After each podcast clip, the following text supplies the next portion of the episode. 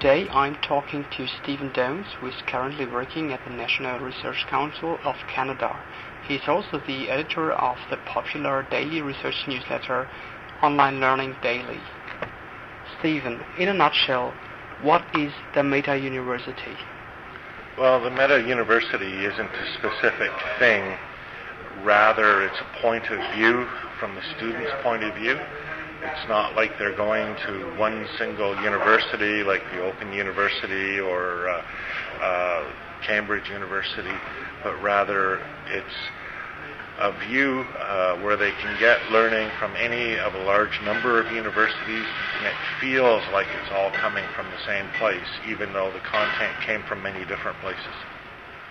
How does the Distributed Learning Object Repository Network help people to find learning objects in which they are interested? Well, what happens is when learning uh, resources are created, and then later when they're used or they're evaluated, metadata is created about these learning resources, describing these learning resources. This metadata is aggr- aggregated by various aggregators.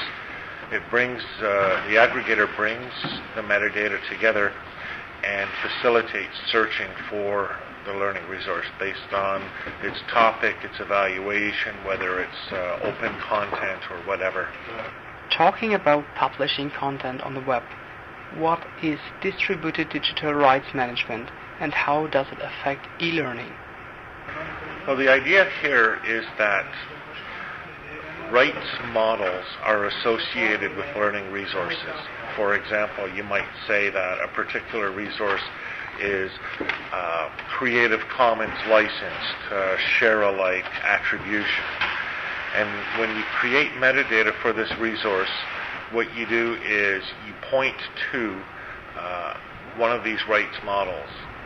And it's distributed in the sense that there's no single registry of learning resources and there's no single registry of readers of learning resources. Rather, you connect the reader to the resource on a case-by-case basis, just wherever they happen to be and wherever the resource happens to be.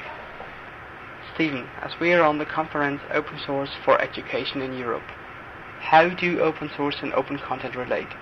Is it just the same philosophy or do both fields interact?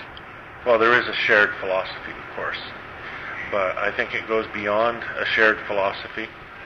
I think that open source software needs open content because as time goes by in the world of proprietary software, what companies like Microsoft and others will do is build a search facility right into the uh, software application.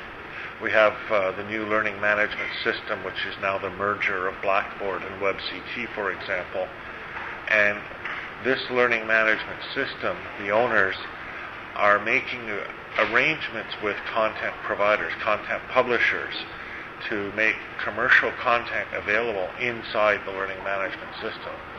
For open source software to compete with this, it is going to be necessary to be able to access content from within or inside an application, such as a word processor or a learning management system. And for that to happen, there needs to be open content, where open content is content that's freely accessible through these systems. Okay, one final question. How do you like the conference and how do you like the Netherlands? Oh, I'm liking it great. Um, I've, I've, certainly enjoyed the Netherlands. I've, I've, found everybody to be very friendly here and helpful and driving me to where I should be when I'm lost in the fog. And uh, the conference has been fun as well. I've had a number of good conversations already with people, and uh, I've been able to learn some things already, which is really nice. Okay, thank you very much. Thank you.